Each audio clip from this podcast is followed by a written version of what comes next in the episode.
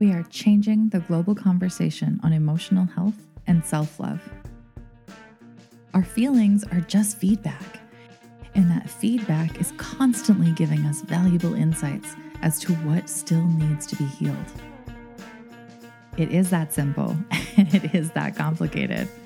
When you continuously follow your passion and do what brings you joy, adding more pleasure and fun to your life, you can't go wrong. You can't fail. I pinky swear that to be true. Welcome to How to Be a Human with Lise Wilcox. I love this conversation.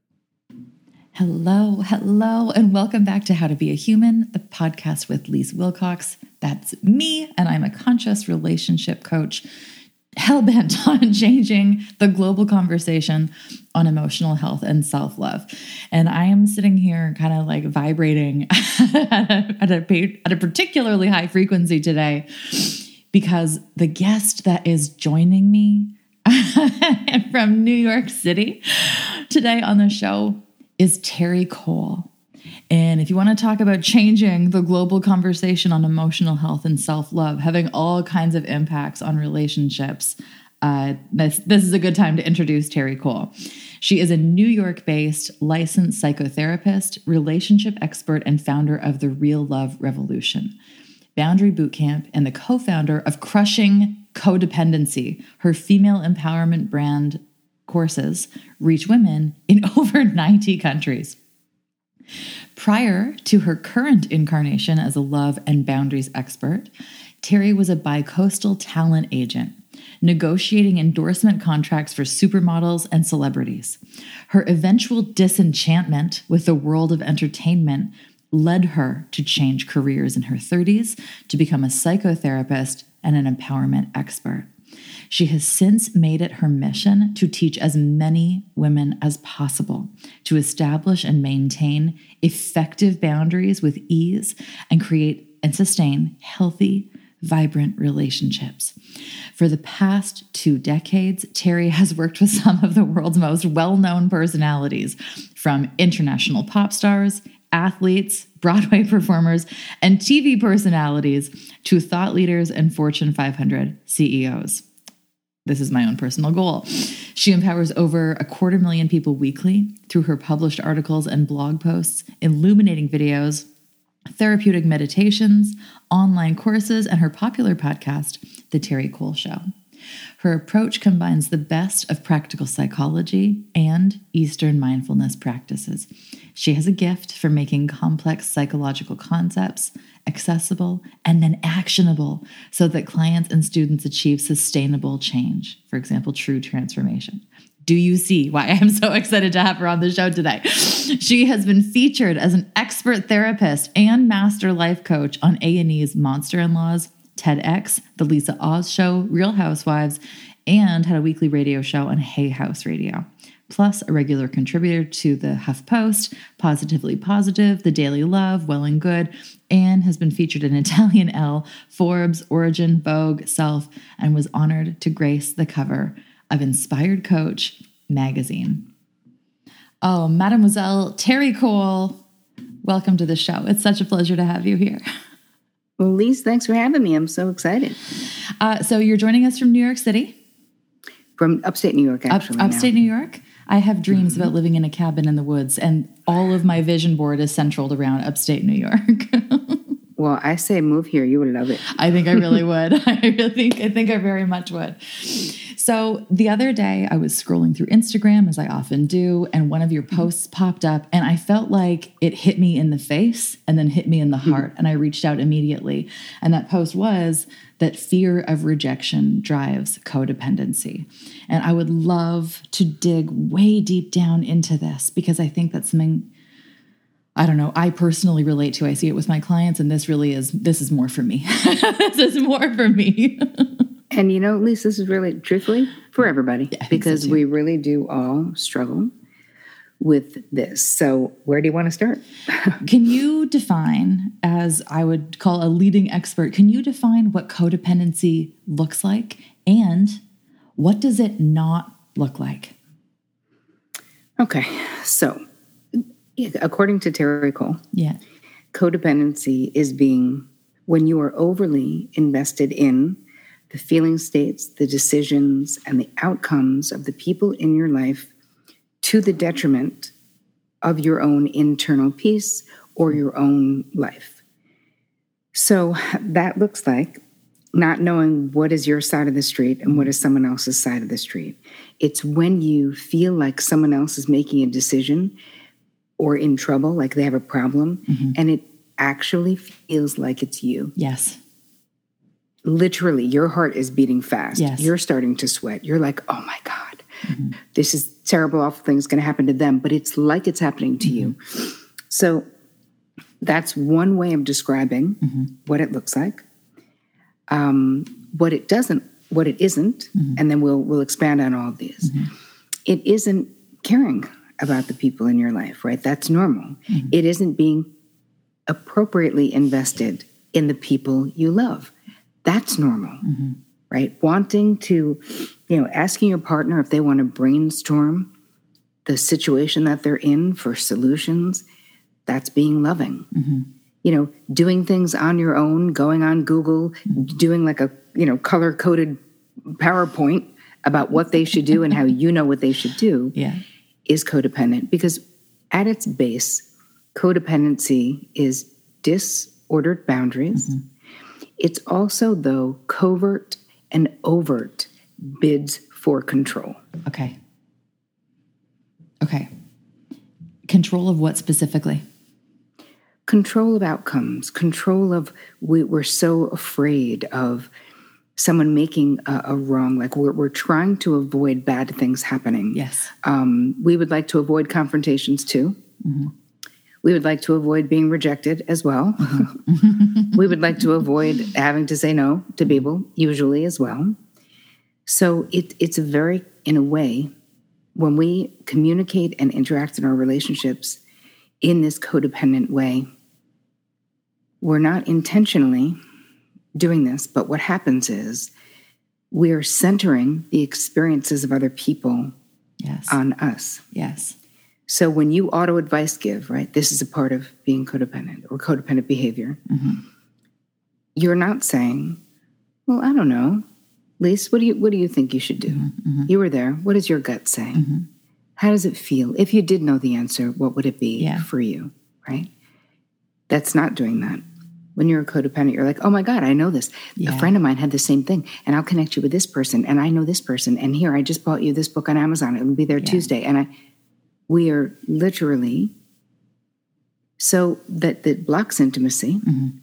in your relationships because when we know how to have expansive um, conversations with the people we love, a we're coming from the perspective mm-hmm. that they know even if they don't know at this moment, more than we do, quote unquote, what they should do, because there's no wrong answer, right? It's just experiences. Mm-hmm. Now, unless you're talking about shooting heroin or something, you know, like robbing a bank, right? Yeah. Then I guess we can say there's, I don't know that we can spare people from what they got to learn, but yeah, yeah, yeah. I think we can agree that we all can agree that's not the greatest. You know, I tell this story about being codependently attached to mm-hmm. someone I was very close to in my life. I still am. Um, and she always was the one who had the bad relationships and was in abusive relationships. And I was always the one who was going to hire the thing and get rid mm-hmm. of the mm-hmm. thing and move her out of the abusive thing, but then right. she's going to go back to the abusive thing and. And so I was talking to my therapist and I was crying hysterically and being like, I don't understand. Like, how can she stay in this terrible mm-hmm. situation? Mm-hmm. She's living in the woods without running water with this person who's abusive to her and who's addicted to crack and mm-hmm. whatever. It was really bad. Like mm-hmm. that's literally no exaggeration. That was wow. exactly the situation. Wow. And my, th- I was like, you know, I don't get it, and I have to fix it. Was really my, you know, my my cry the entire time. Yeah. And finally, my therapist Ruth said, "Terri, let me ask you, what makes you think you know?" mm-hmm. what Jenna needs to learn mm-hmm. in this lifetime. And I was like, mm-hmm. well, listen, Ruth, I think we can all agree that she doesn't need to learn it by living with a crackhead in the woods who beats her with no running water. Uh-huh. I mean, can we? I mean, you do raise a good point there, yes. and she was like, here's the thing though I'm not God. I cannot agree with that. I have no idea what she needs to experience. Mm-hmm. And the truth is neither do you. And then she went on to really clarify what was actually going on for me, mm-hmm. which was that she was like, Tara, you have worked for decades to create an internal sense of peace Yes. in your life. Yes. You've been in therapy for 25 years. Yes. And what you really want is her dumpster fire of a life to stop messing with the peace that you've created over decades. Yeah. So you would like her pain to end so your pain Yes. can end. Yes. Yes. And I was like, wait a minute, uh, that's so true. Well, and in that way, it feels or it sounds like there's a sense of wanting to control that outcome in order to gain internal control. Yeah. And to stop because I was codependently attached to her. Yes. Her pain was my pain. Yes. I couldn't rest Yeah. because she was in that situation. I didn't know how to create an appropriate boundary Yeah. in that relationship by respecting that even if I disagreed with what was going on, mm-hmm. that respecting her right to be self determined. Mm-hmm.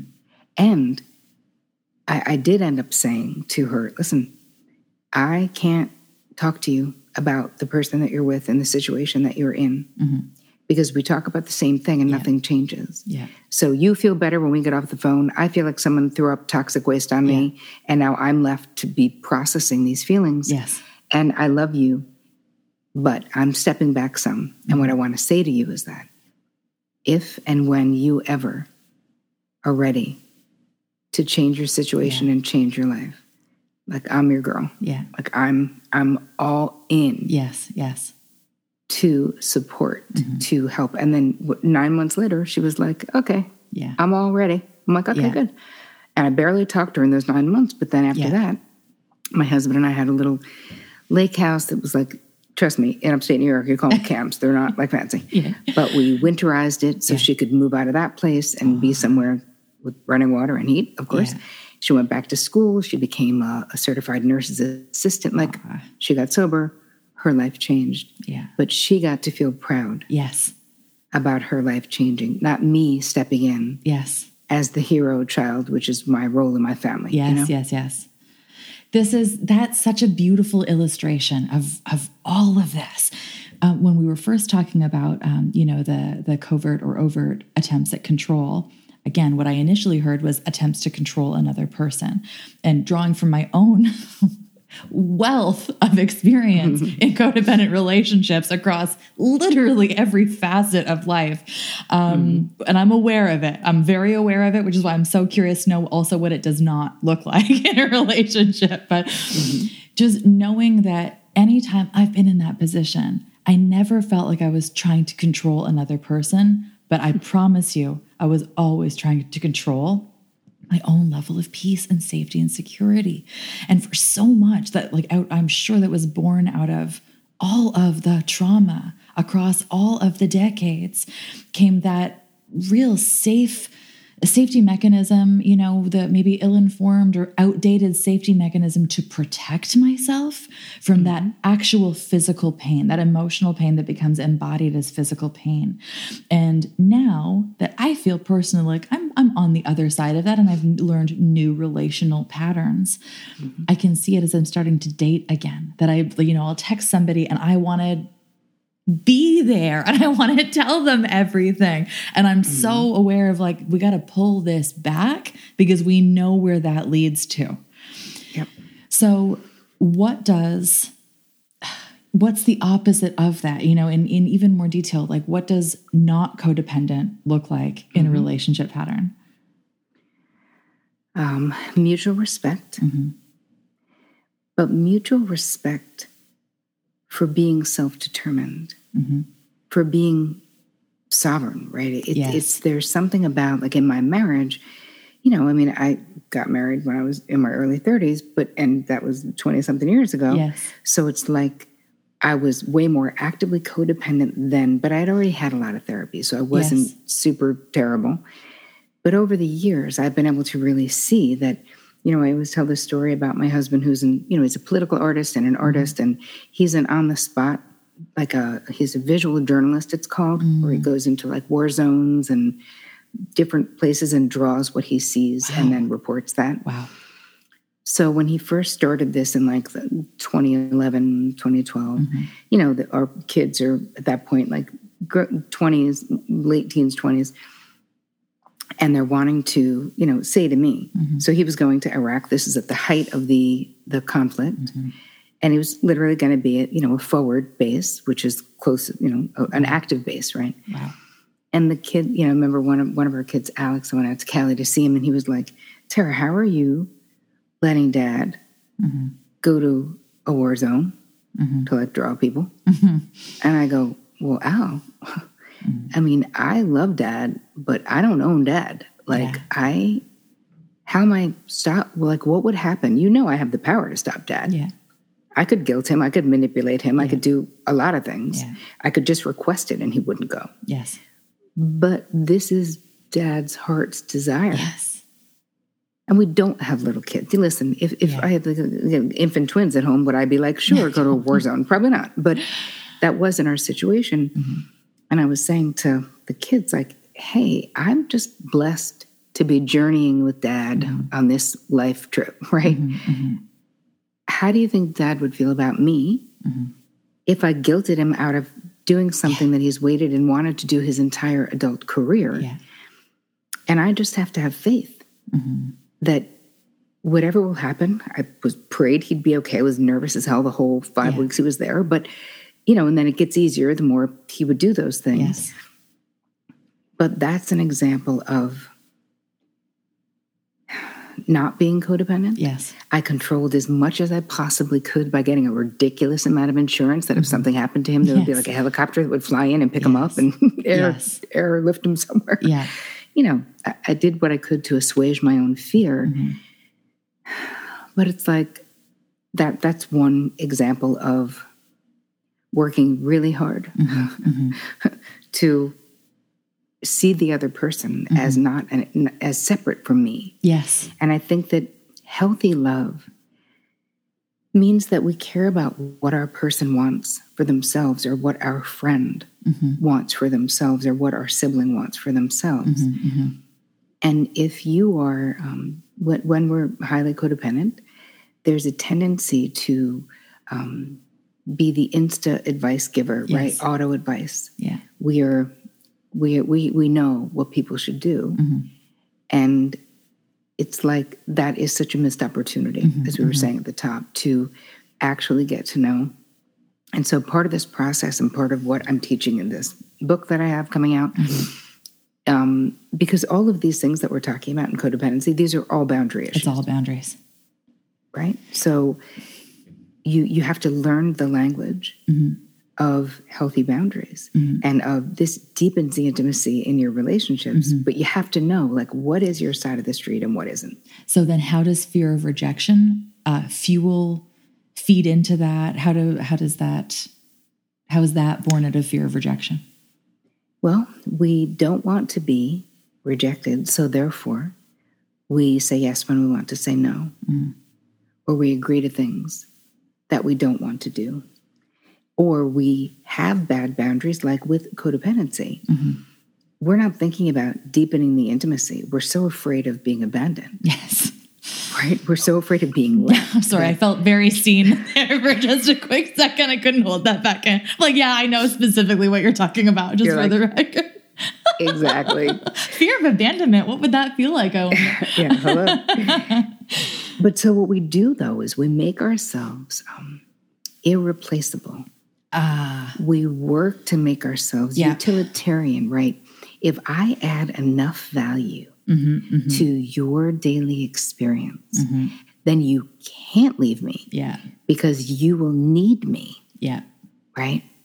So, and I remember, you know, be, being early on in my relationship with my husband, like early on, I remember him saying, I mean, I knew after two weeks, I, never wanted to get married before we met. And then after two weeks, he was three acting out teenage sons. He was a widower, like just the most messy situation in the world. And I was like, perfection. I found my family. It's going to be amazing. yeah. And my husband was like, then my boyfriend was like, I want to put your name on the deed to the house. And I was like, why? Mhm.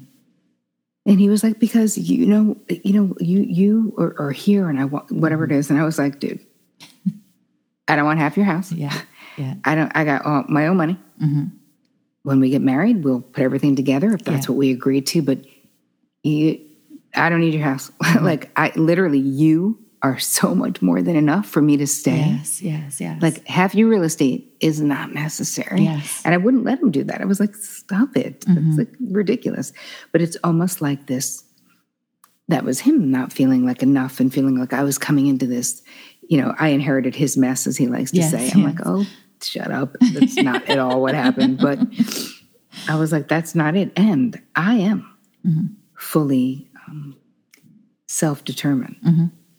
Like I'm doing what I want with my eyes wide open. You don't need to bribe me with your house, you know? yes. Yes. Yes. Um, but anyway, back to how fear of rejection fuels mm-hmm. codependency. It makes us want to be there for all the things. Mm-hmm. It makes us want to fix all the problems. Mm-hmm. Right? It makes us want to make ourselves irreplaceable. It's like if I can just stay top of mind enough and become, as you say, irreplaceable in their life. Oh, perfect. I hacked the system. Then I can never be rejected again. it doesn't work, by the way. But let's talk model. about what it but let's talk about what it does do. Yes. It makes you tired because you're over functioning, Mm-hmm. over giving, over feeling. It makes you resentful Mm-hmm. because when we're giving from a place of fear, Yes.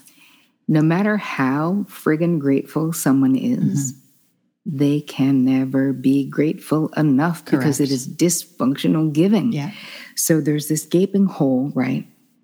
And the hole that we are seeking for others to fill is a hole that only self love Mm-hmm. can fill. Mm-hmm. So the truth is, it doesn't like like there's literally no it, it doesn't work. So we set relationships up to fail mm-hmm. when we are looking for them to make us feel okay mm-hmm. about ourselves. So in the way that I teach the language of boundaries and the whole thing from soup to nuts is we start with the premise that self-love is the only path to any other love worth having, right? To any other agree. healthy Yeah. love. And so all of the notions and the bullshit that people say, like, you complete me and I blah, know. blah, blah. I know. I know. I'm like, you don't know. It's not even possible. It's Yeah. literally not even possible. yeah. And what I always, when I'm teaching, and you know, I have a course, Real Love Revolution course, and I've got a Boundary mm-hmm. Boot Camp course, and I'll be teaching a course that basically goes along with the um, Boundary Boss book. It's from the premise that it's, you know, you are this this amazingly delicious piece of cake. Yes. just yum. And when we partner with mm-hmm. someone who's like our person, like mm-hmm. that's like that amazing cake with like icing, or like that amazing cake with like a side of amazing cappuccino. Yeah. Yeah. Yeah. But like you know, legit, that cake is awesome by Yeah. itself. Yeah. Yeah. It stands alone. It does, and I think mm-hmm. that that is a really important place to go from because people with dating and love are always trying to hack the system Yeah. of like, what is it? And I'm like, I know. Ex- trust me when I tell you, I know exactly what it is. Mm-hmm. It's your repetition from childhood mm-hmm. Is what is happening mm-hmm. right now, mm-hmm. and so we're, we're never looking out, right? Of like, so well, if this person were different, then it would be different. If this, mm-hmm. you are the you're the common denominator in your life. Absolutely. So when you become an expert on you, like what did you see when it comes to boundaries, effective communication, love, sex, romance, all of it? When you go, oh my God, that is part of why I find myself in this situation. Hello, mm-hmm, mm-hmm. it's what I saw happening between my folks or mm-hmm. between my parental impactors or my single parent or whomever Yeah. it was. So there's all of these different ways that I help you reveal your own downloaded boundary blueprint. Yeah. I, I was going to say, because that's the pattern that goes on repeat because it feels safe to do so, right? So until we change that pattern, we keep going through the motions of that pattern, of that blueprint. Do you think, and have you witnessed in your own practice with your own clients, if there has been significant trauma to create a codependent uh, behavioral pattern, is it possible not to undo that, but is it possible to do it differently? Or is it possible to have the acceptance and the awareness that that is, for example, the baseline pattern and that we can choose to still like be aware of that, but act differently with a lot of conscious intention?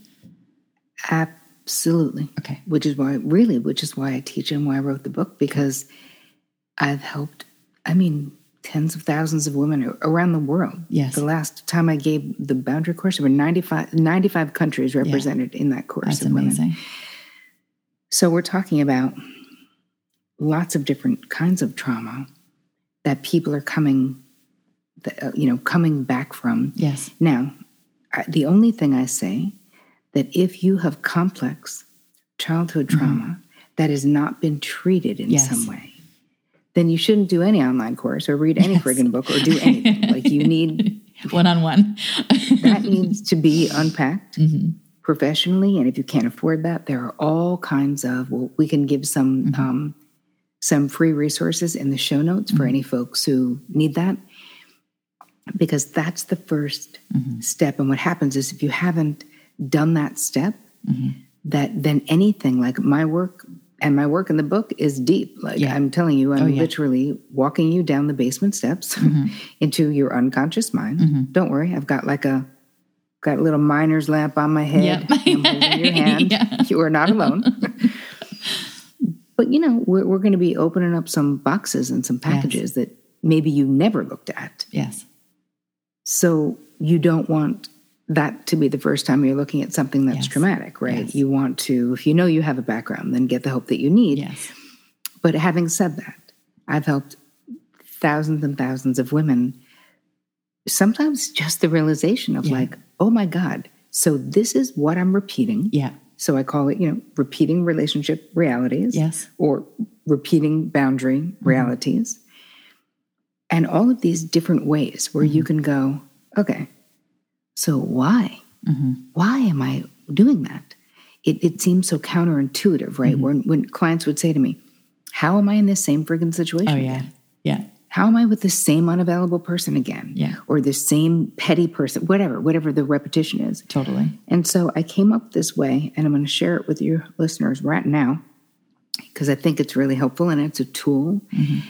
that you can use for anything mm-hmm. to uncover where you might be having a transference. Mm-hmm. So, what's a transference?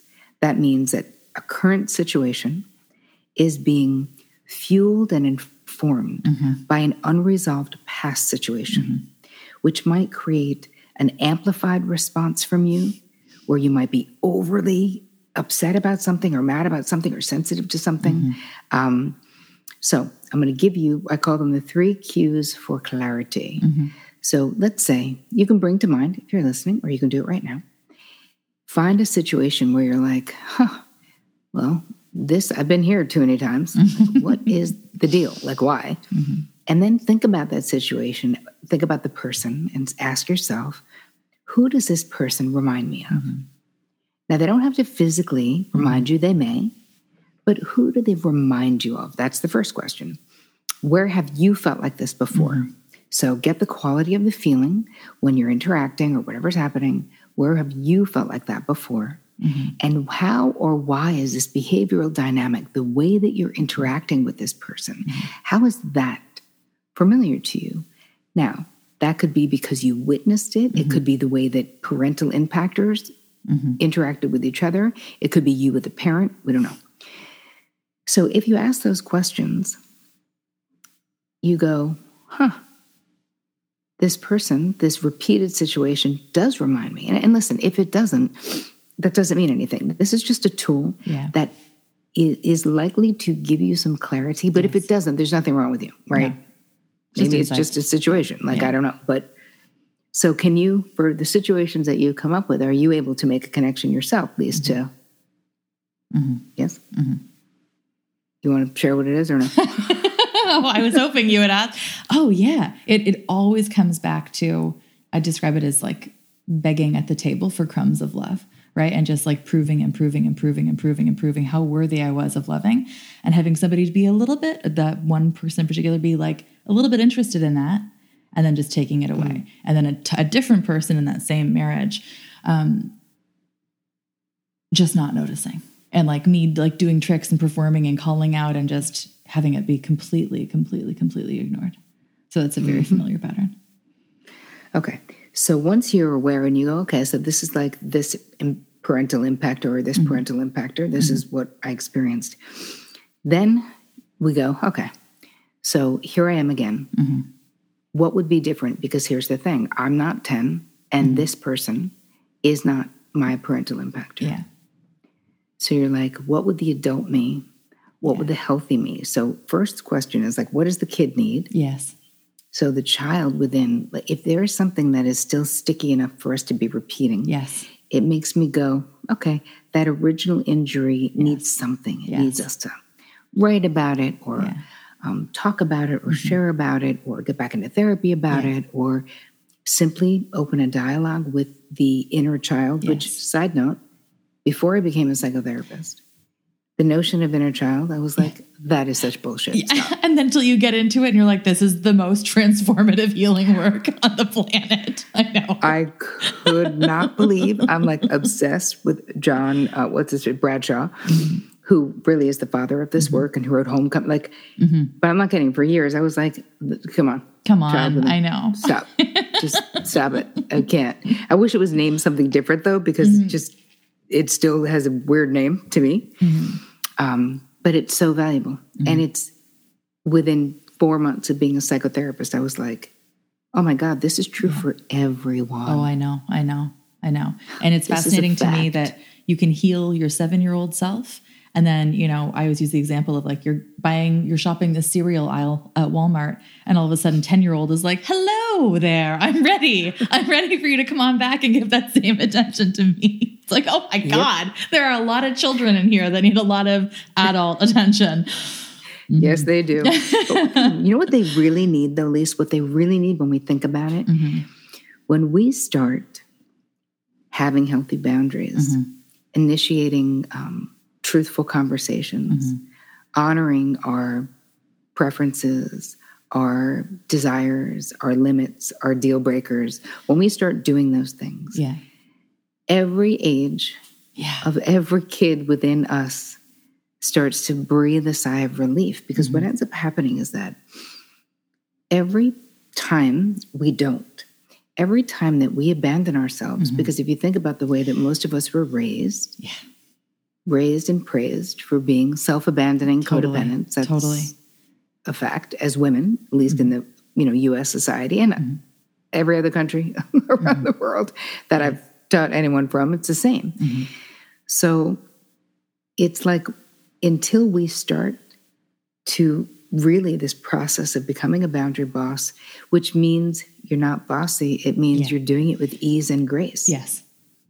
And when appropriate, love right? Because, mm-hmm. hey, it's not always appropriate to do with love. Sometimes you need to be a little yes. fierce about it, and yes. that's okay too. Yeah.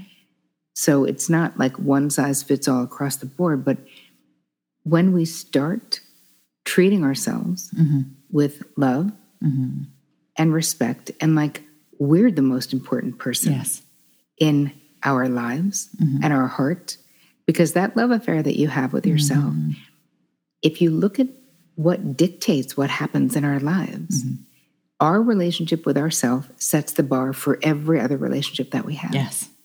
People look to you mm-hmm. and they're like, oh, she doesn't give a crap about herself. She mm-hmm. never sleeps. She always mm-hmm. like, it's okay, I'll do it, I'll do it, I'll do it. Mm-hmm. She's over functioning. She's always the one willing, never gets mad about anything. Totally. She's always last on her own list. She'll always give up alone time to do things for Yeah. Then people expect that maybe because they're takers. That's yes. one thing. Yeah. Or because they believe you. Yes when you act like you want to do it. Mm-hmm. And so we really got to get our own self esteem mm-hmm. and our own relationship to ourself. Mm-hmm. That is the most important to become a boundary master, to become mm-hmm. a master of love, mm-hmm. to become abundant and successful in our lives. it all begins and ends with our relationship to self. It's so interesting to me in those relationships that have not, that don't have great boundaries, that are, there's a lot of codependency. Then, when you hit that moment of arrival of enough, and and maybe it's just burnout, right? Maybe it's burnout mm-hmm. that determines the enoughness of it, but you change the game and you set or declare a boundary that boundary violates the sanctity of the contract you had. And now we've got a completely different relationship dynamic, right? Because you changed the rules. And I love that you yes. can then take that going forward into different, newer, and healthier relationships to try again. Right. But here's the thing about we have silent agreements, mm-hmm. is what I write about in the book. Mm-hmm. And that when you start to change the boundary dance, mm-hmm hey man, someone's going to notice. Yes. the other person's like, uh, wait a minute. So Harriet Lerner, who's one of my personal heroes, mm-hmm. I mean, I love her and her work. She's just so friggin' brilliant. so she wrote, you know, The Dance of Anger, The Dance of Deception, The Dance of Intimacy, like all these books in the 90s and his, mm-hmm. the, you know, marriage and tons of stuff since then. But she talks about relationships mm-hmm. as a dance and that when you change something, mm-hmm. the other person is going to do what she calls a change back move. Mm-hmm. So it's almost like they're really trying to get you on the dance floor. they're really trying to get you get you to do it. If you're like, oh hey, like I'm not going to have this conversation this way. It's yes. gotten too heated. I'm stepping off. I'm going to be, you know, we can come back. And then they'll like say one last really messed up thing, yes. they're, it's like they're kicking you in the shin to be mm-hmm. like, no, come on. I do this and you do this. Come play. Yeah because they're afraid of you changing too. Mm-hmm. And so when we change our boundary dance, we have to be aware that there could be some pushback. Yes. And that's why I always teach that we do it baby steps at a mm-hmm. time and we start with lower priority mm-hmm, people. Mm-hmm, mm-hmm, mm-hmm, so you start training your hairdresser, yes. your mail carrier, yes. your person, you know, when you go out to lunch, whenever that can happen again, yes. where you, you know, if it comes and it's the wrong thing, mm-hmm. you actually nicely send that shit back yes. instead of not, if you normally wouldn't. Yes. And there are a million ways that you can start mm-hmm. to um, draw these boundaries, be more truthful. Yes. Right? Prioritize your preference. Mm-hmm that doesn't sound like a big deal, right? Where people are like, whatever, prioritize. I cannot tell you how mm-hmm. many clients I've had over the last two and a half decades mm-hmm. where I'm like, okay, but like, what brings you joy? Yeah. And they're like, I can't I don't know. I know. Never thought about it. I know. Like, mm, how about thinking about it now then? Because yeah. this is how we're going to build your life. And yeah. we need to know how you feel. But when, especially if you're codependent, yeah. we've spent so much time with our focus on others. Mm-hmm that we don't even think it's a valuable pursuit. Mm-hmm. I know, I know. Right? To yeah. be like, I'm going to really get to know me. But don't worry, in the book, I walk you through the entire getting to know you thing because here's the thing we can't do the boundary stuff yes. if you don't know mm-hmm. what is okay with you and not okay with you in all areas mm-hmm. of your life. So we mm-hmm. do everything from like the lighting in your bathroom yeah. to the way you interact in your relationship. Like yeah. everything big and small, because the truth is that so much of the time mm-hmm. we could make small changes. Yes. Right? That would give us more satisfaction if we prioritize our preferences. Yes we ourselves can be like, you know what? I never liked this friggin' blanket on my bed. I don't like it now. It. I know. It doesn't feel good. I'm giving it to Goodwill and I'm getting one that I like. Yeah. Or I'm going in the closet and finding one that I like. Like yeah. putting in the effort yeah. for you. Mm-hmm. Getting to know what matters. That makes it so much easier when you get into a relationship to actually negotiate to get your needs met. Because mm-hmm. when we're codependent, we don't even know what our needs are because our needs are to not be rejected. Yes, yes. yes. Period. To be of service. Yeah. to make sure nobody's mad at us. Yeah, yeah. To make sure we know where that person is at all times. Yeah. yeah. You know, know, what I mean? Um, that's so funny. The other day I had an electrician come and I was so annoyed with my lights, like my chandelier, which is beautiful, being on full blast all the time. I was like, dude, get a dimmer switch. And it's just like, it's just that, you know, it's that instant change of like, Oh, there it is. It's just so much more peaceful and lovely. Simple, simple, simple. And you know what, though, Lise? It's not simple, though, mm. even though it's simple to do. Yeah. Every time you make it be from bright and killing you to like Yeah. cozy and then what you want, Yeah. that will give you pleasure. It right. It makes you feel masterful. Yes. It makes you feel self determined Yeah. because you are being self determined. So I, that's like the perfect example of what I mean. Yeah. Well, and the other night too, I was um, ordering. I, I mean, we're all at home right now anyway, but I spent like like $150 on candles or incense or something, and I was like, what did I just? I invested in being at home. Like this is how I'm spending my time. So I'm going to make it so beautiful and so pleasurable and smell exactly how I want it to smell. So Yep. order that up. It's so true. Because these are small, like quote Yeah. unquote, small things. But when you start doing it, yes. They're all radical um, self love and self care Yes. actions. They really are. Yeah. To just say, it's okay for me to buy candles that will bring me like hundreds of hours of joy. I know. I know. right? Like a long time of joy. So when you um, just before we wrap with with the book and some more details about the book, you had a pretty radical career change in your 30s from going from being a talent agent, working with entertainers, celebrities, models, etc., to doing this. And I, as a coach looking in, like I want to know that story. There's because there's got to be a story there of how you went from talent agent into psychotherapist with a specific niche focus on boundaries and, and empowerment. Can you share a little bit Yep. about that? Sure. Um, you know, I think part of the the real story is that I was always very driven.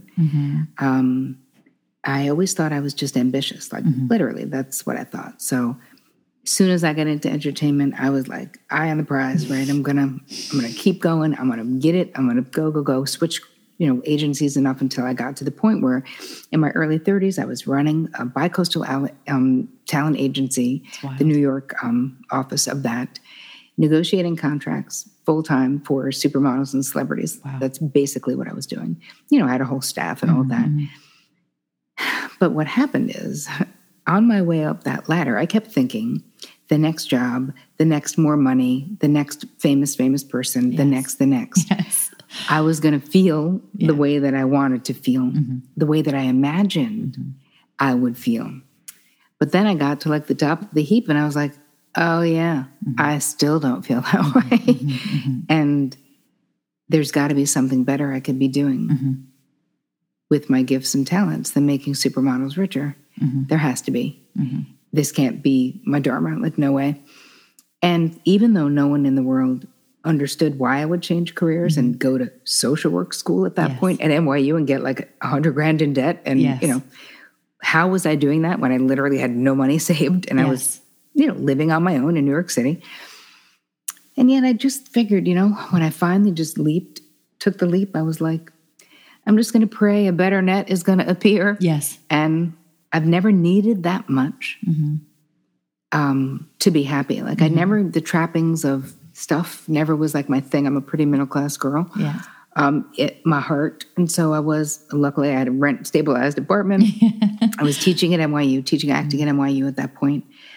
Um, and I just turned the corner. And part of what inspired it was yes, I didn't feel the way that I wanted to feel. Mm-hmm. But I also knew that I had outgrown the industry. Yes. I kept wanting to change people. What what happened in my personal mm-hmm. life throughout that time is that therapy changed my life. Mm-hmm. I stopped drinking in my early 20s when I was still in college. I had tons of therapy. I had over 10 years at that point. And I was like super into getting people into therapy. Yeah. So what I was doing is I was getting all of these models and celebrities into like eating disorder clinics and rehabs and Yeah. getting people into therapy. And that was what was really satisfying. Yeah. And I had to just say to myself, listen, you do not give a crap mm-hmm. about negotiating this movie deal mm-hmm. or this Pantene contract. Mm-hmm. You're supposed to be excited, but what you want to care about, what you do care about is like, did they get off heroin? Right. Yeah. So that tells you something. Mm-hmm. And I just hit a pivot where I just was like, I have to do what I have to do. And one of mm-hmm. my best friends, who had been my assistant years before, mm-hmm. was like, Hi, I want to go to social work school to become therapist. And I was like, uh, Yes, I think so. And just applied to one school, Yeah. applied to NYU. And I thought, listen, I'm not going to like Omaha to go to grad school. So if it if I don't get into NYU, then I'm I'm, not going to take it as a sign that it's not meant to be. Yeah. And then when I got accepted, I was like, holy crap, doing now I have to go. I know. I know. you can't get accepted and not go. So that was sort of the the shift and the change. Yet what had to happen is I had to make sure I would be okay being mm-hmm. broke for a while. Yeah. I had to make sure that I would be okay. I mean, my biggest, the biggest um, difficulty in the transition was my fear Yes. of going from being way masterful, Yes. like being at the top of my game, knowing mm-hmm. what I was doing, mm-hmm. being the best at what I was doing, to being not masterful at all, mm-hmm. right? Being in this crazy learning curve. And yet, as soon as I got into school, I loved it so much. And I still do all these years later. So, That's so beautiful. I love the like the Trojan horse analogy. That you know, it sounds like your talent agent years. It was almost a, a Trojan horse to be like an agent of social change on an individual therapeutic level. Totally. It re- really was. I didn't know that, of course, at the time. Yeah. I kept wanting to change the business, though, right?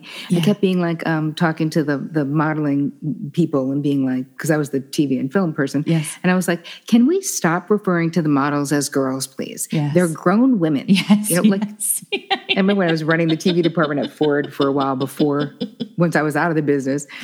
And Katie Ford, I kept going into her and being like, you know, Katie, I- I'm actually concerned about, like, she's like, dude, you just need to get the hell out of this I was going to business say, because just you've moved no. on. I know.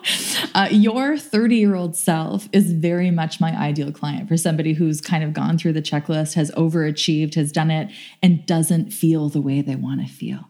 And you get to Mm-hmm. that point of realizing, like, oh shit, we don't want the thing. We want the feeling we think the thing is going to bring us. So I, I Yes. real I work with people who are in that um, state and phase all the time. And it's so satisfying to have that front row seat to be the facilitator who almost like, who facilitates, I was going to say enables. and I was like, that sounds icky right now, who facilitates that process.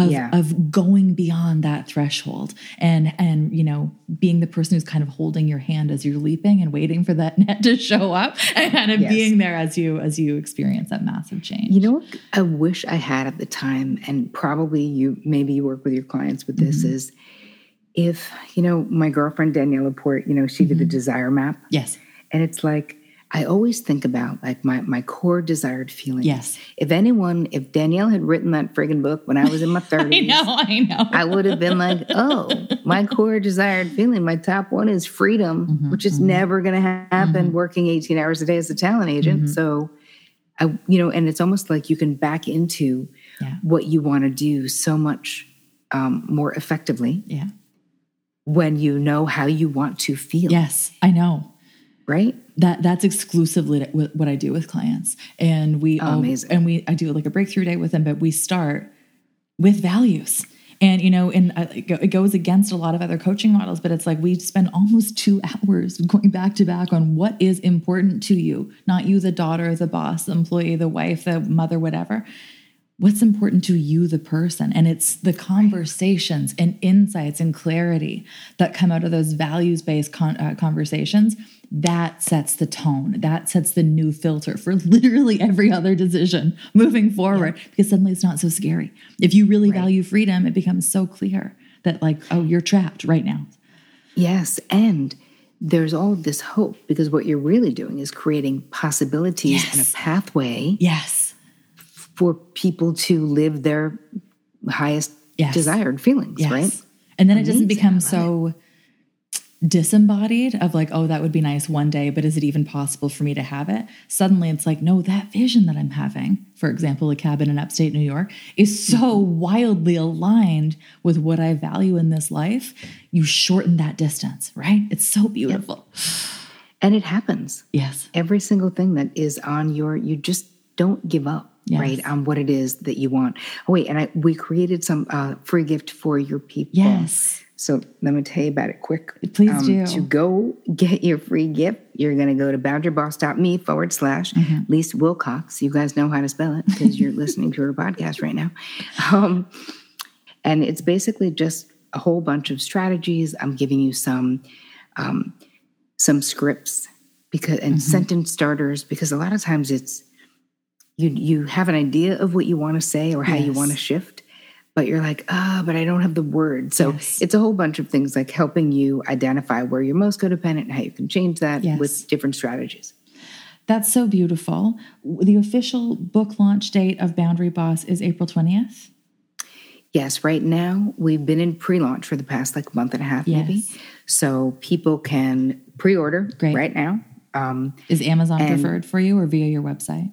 Yeah, I'd say Amazon's preferred, but you know, if, if you're in the US, but here's the thing, you mm-hmm. want to go to boundarybossbook.com because then you put in your little receipt and I have a zillion bonuses right and we have a whole um, ambassador program that people can be a part of simply from buying the book. Yes. Like we really have gone all out because it is my first book, yes. although I've been doing this for a long uh, time. Uh, yeah, so I, know, I know. and if you buy the book, then you also get an invite to our virtual party on the 27th, which is going to be amazing. Right on. 7 to 10 p.m. Right on. So there's lots of great stuff. So the book is called Boundary Boss The Essential Guide to Talk True, Be Seen, and Finally Live Free. Uh, this is just such a welcome gift to the world. I think that you are such a gift to the world. I oh. cannot linear language cannot convey my gratitude and honor for you being here with me today. Thank you so much. Oh, thanks for having me. It was a great and very easy conversation. much appreciated. There is no magic formula, except knowing that the magic formula is that we are all figuring this out, that there is no real endpoint. Each and every one of us is in a process of self creation. What if there is no right way? What if there is no wrong way? What if there's just your way. How freeing would it be to know that every decision you make is the right decision for you? Can you love yourself enough to detach from outcome or from judging that things are good or bad and accepting that they just are? Yeah, you fucking can.